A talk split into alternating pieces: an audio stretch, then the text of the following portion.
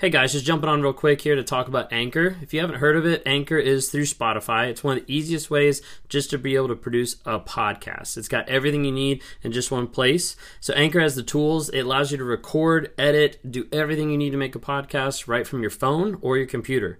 And when hosting on Anchor, you can distribute your podcasts on different platforms like Spotify, Apple Podcasts, and many different more. It's an awesome tool. I love using it. I've been using it for a little bit now. And the cool thing about it is it's absolutely free. So, if you're interested in starting up a podcast, if you're interested in getting involved in podcast work, then download the Anchor app or go to anchor.fm to get started.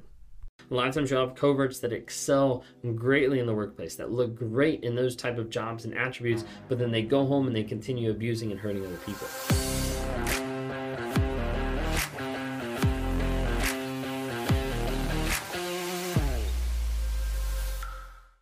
You sometimes look at narcissism videos and you're just like that matches but like not completely because my narcissist didn't rage out. My narcissist didn't act that particular way. Like it's almost like they did but not completely. Well a lot of times people start to get confused with the idea of a narcissist not being overt but being covert or having that type of narcissism that's very passive aggressive would like to be able to talk to you and like share with you today about a book that we've been going through, which is called um, The Covert Passive Aggressive Narcissist by Debbie Mirza.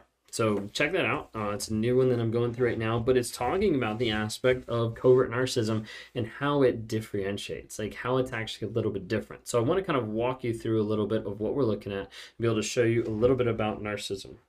So the word covert is defined by the Merriam-Webster dictionary as not openly shown, passive aggressive, and is defined as displaying behavior characterized by the expression of negative feelings, resentment, aggression in an unassertive, passive way. You see, a lot of narcissistic traits, you've got overts and coverts, and you see a lot of those traits in all of them. But what you don't see is how the covert ones end up being hidden. The difference is the covert narcissist hides hides their dark attributes because they want people to like them. Their reputation is extremely important to them. Overt narcissists are usually annoying people. Most don't like them. They're showy. They love to talk about their achievements. It's obvious that they're all about themselves. The overt narcissist is the type of person who will go on and on about how great they are, how much they've accomplished, while people in the room listening are just rolling their eyes. Overt narcissists tend to have the shorter marriages, romantic relationships. It's common for people to be married to coverts for decades and not even know they're married to one for most of the relationship. It's also common for people to be in dating relationships with covert narcissists that go on for years.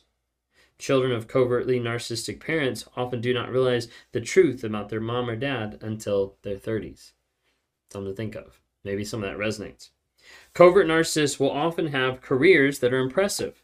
They can be pastors, spiritual leaders, therapists, and heads of nonprofit organizations. They can be politicians that are charming, look you right in the eye, and really seem to care. Coverts do have a grandiose sense of self. They're preoccupied with fantasies of power, require excessive admiration, but they hide these attributes so that people will like and that people will trust them. They know that they're they know if they are obvious about their self-absorbed traits, people won't like them. They believe they are special and entitled, but they know it would turn people off to let that be known. They know they must appear humble in order to be liked and revered. They know how to play they know how to play people, how to charm them. They are master manipulators. They don't have empathy, but they have learned how to act empathetically. They will look you in the eyes, make you feel special and heard, make make sounds and give looks that tell you that they care, but they really don't. They mirror your emotions so it seems like they have empathy. They have observed and learned how to appear to care. They thrive upon the attention of others. People who think or act as if they're amazing are their energy supply. And they have people around them who adore them, respect them, revere them, and see them as special, almost perfect, and some of the same cases seem to worship them. Does any of that resonate when I'm talking about covert narcissists? Like the passive aggressive? It's very hard to be able to see it, to be able to define it, to be able to know what's going on because sometimes these people look so good. They look good in the, the public light. They look good like in their relationships. They look good in the workplace, especially in the workplace, I think. A lot of times you'll have coverts that excel greatly in the workplace, that look great in those type of jobs and attributes, but then they go home and they continue abusing and hurting other people. The Holy Hell documentary provides a great example of a covert narcissist who led a cult with a large following who stayed with him for more than 20 years. The people who followed him aren't stupid. They're kind, smart, talented, tender people who are exploited, used, and convinced by a covert narcissist who appeared to love and care about them. After living with a covert narcissist for a long time, cult deprogramming would actually be more beneficial than a lot of regular therapy with a therapist who does not understand this disorder. It's very true. It's a lot of therapists that struggle to either understand the disorder or identify it when they see it out in the wild. Uh, a lot of times when I do one on ones with people, I've got several people that I see on a week to week basis that they see me versus a therapist because I'm able to validate and understand more of what they're going through.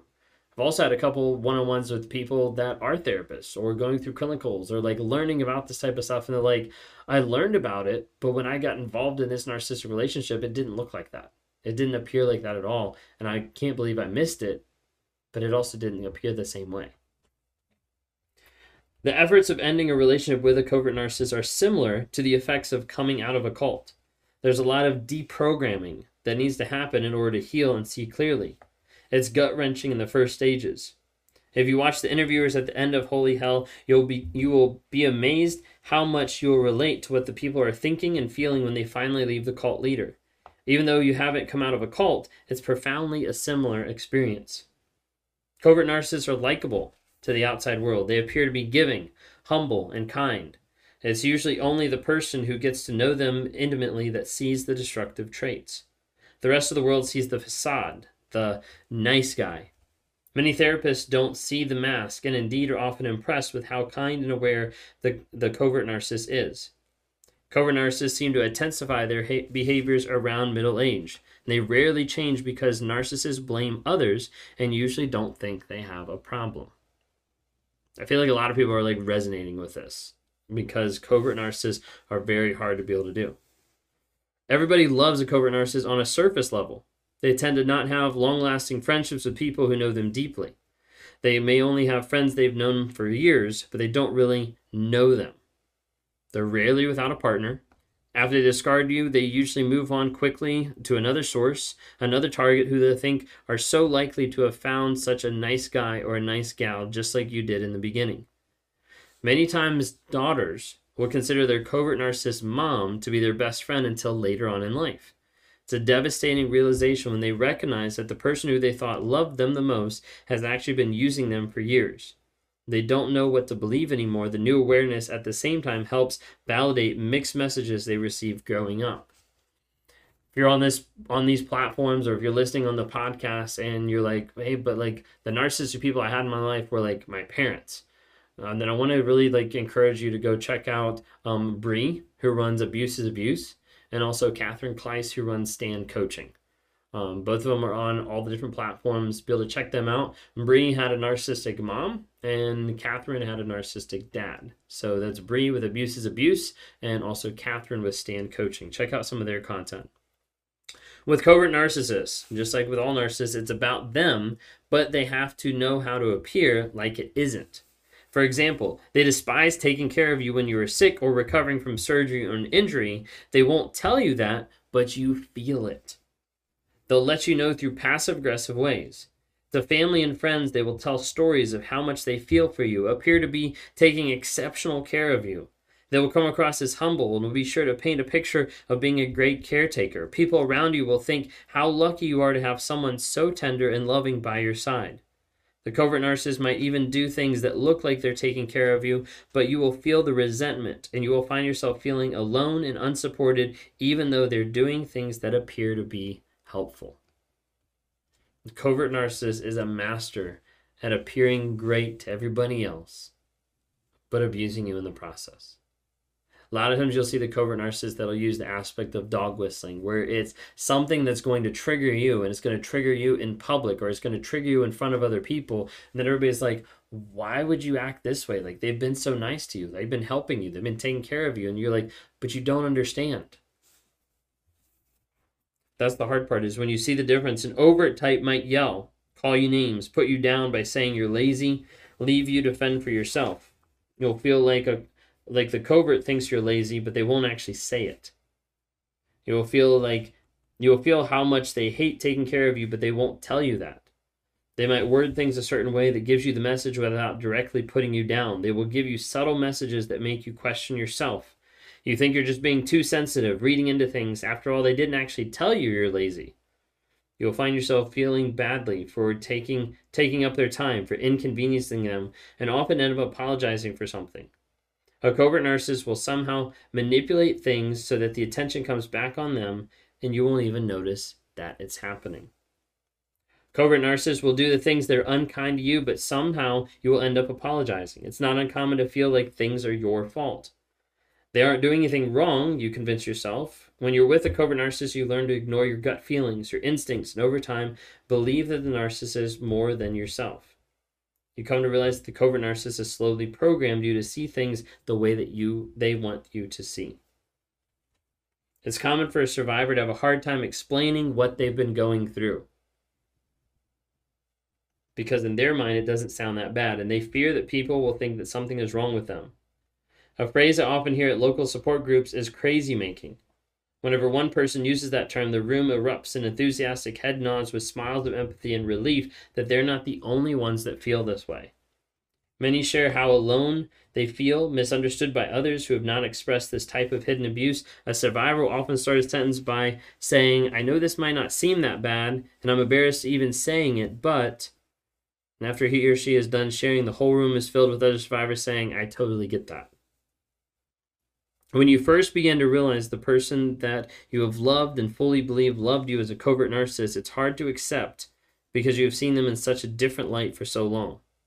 It's a struggle for the brain to reconcile the man or woman you thought existed with the one who is now treating you with such anger and hostility. This is called cognitive dissonance having two competing thoughts in your mind at the same time and is part of the confusing feelings you might be experiencing. It's both painful and exhausting. Now, I know today on this video was like a lot of reading, but they had a lot of good content that I just wanted to like throw out there. And then we can do more videos about covert narcissism leave a comment down below if you want to see more videos going more in depth about covert narcissism and like talking through it. I don't want to have it where I'm always reading, but I want to be able to share that because it's a lot of good content that might spark some things in your mind of like, wait a second, this is what it is. Like I wasn't struggling with the overt, I was struggling with a covert, with a passive aggressive narcissist that was attacking me and I didn't even realize it. If that's you today and you want to reach out for help, you want to be able to talk, there's a link down below in the bio. You can go to my website, rawmotivations.com. Feel free to watch any of the small nuggets of truth we drop on TikTok, Instagram, Facebook daily. Um, please go and follow us on all of the social media platforms under Raw Motivations. If you're listening on the podcast or on Apple Music, uh, thanks so much. Uh, but then go ahead and like, subscribe, follow. Thank you all so much. Have a great day.